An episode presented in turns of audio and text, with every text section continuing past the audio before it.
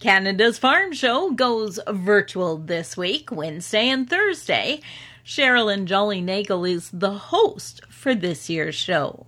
June 16th and 17th, registration is available at canadasfarmshow.com. Registration is absolutely free and the program will be available on demand. The first day focuses on innovations and the state of the industry. So this is just a, a, wonderful day full of programming that talks about where we are today.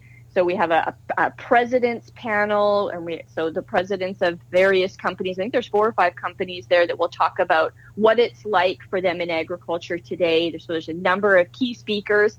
But one of my favorite parts of day one with the innovations and state of the industry is the pioneers panel. Day two focuses on international business. The online event features some keynote speakers like former Premier Brad Wall, the Honourable Stephen Harper, and Lord Conrad Black, as well as Agriculture Minister David Marit. The federal government has launched consultations for the next agricultural policy framework. The current Canadian Agriculture Partnership expires in 2023.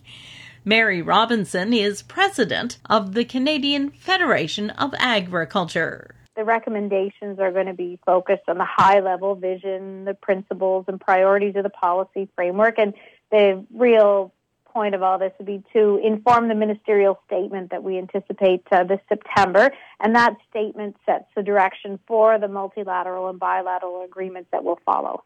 Consultations begin this month and will continue through the spring of 2022. Probably one of our biggest concerns is this kind of continued trend of the policy framework being required to do more with less money because we've seen such growth in the industry and we haven't really seen with the exception of the removal of the reference margin limit which we're really happy about uh, we haven't seen any new money brought into the uh, the envelope so um, we're doing um, more and more with less and less because we haven't even seen them keep up with inflation. The Canadian Agricultural Partnership is set to expire in March of 2023.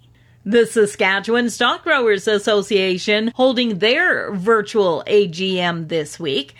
General Manager Chad McPherson says they have a full agenda tomorrow with general business updates, director elections, resolutions, the TESA Award presentation, and of course, a couple of guest speakers. One's Ann Wasko with Cattle Trends. She's going to be giving a cattle market outlook. And our second one is Anne Marie Roerink. She's with 210 Analytics out of Florida. And she's the author of the annual Power of Meat study. And for people that aren't familiar with that uh, research, it's kind of a consumer outlook on what's happening with meat consumption across the United States at the retail level. Once again, the Saskatchewan Stock Growers Association holding their virtual AGM tomorrow. For Golden West, I'm Glendalee Allen Bossler.